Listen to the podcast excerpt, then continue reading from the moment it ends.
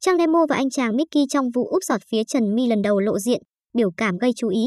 Mà xuất hiện của Trang Nemo và anh chàng trợ thủ đắc lực sau thời gian ở ẩn vì ồn ào nhận được nhiều sự chú ý.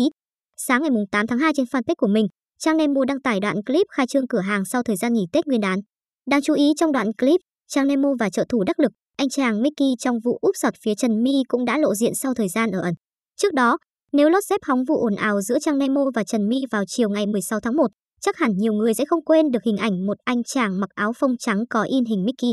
Sở dĩ chàng trai này gây ấn tượng đặc biệt bởi anh là người khiến không khí trở nên căng thẳng hơn với nhân vật tên ca, người đứng ra bênh vực Trần My. Được biết, anh chàng này tên là Quy và có nhiệm vụ ban đầu là tư vấn cho khách, tiếp nhận đơn đặt hàng, kiêm luôn việc giao hàng làm mẫu chụp hình cho shop của Trang Nemo.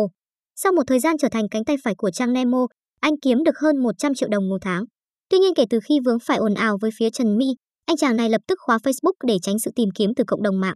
Trước đó vào chiều ngày 4 tháng 2, một người phụ nữ được cho là người nhà của chị áo trắng, chị Ca, trong vụ bị phía Trang Nemo đánh, giật khẩu trang đã có buổi livestream tiếp tục thể hiện sự bức xúc của mình. Tại đây, người này cho biết phía nhân viên của Trang Nemo, trong đó có Quy đã gửi một giỏ quà đặt trước nhà của chị Ca và gửi lời xin lỗi nhưng thiếu thiện chí.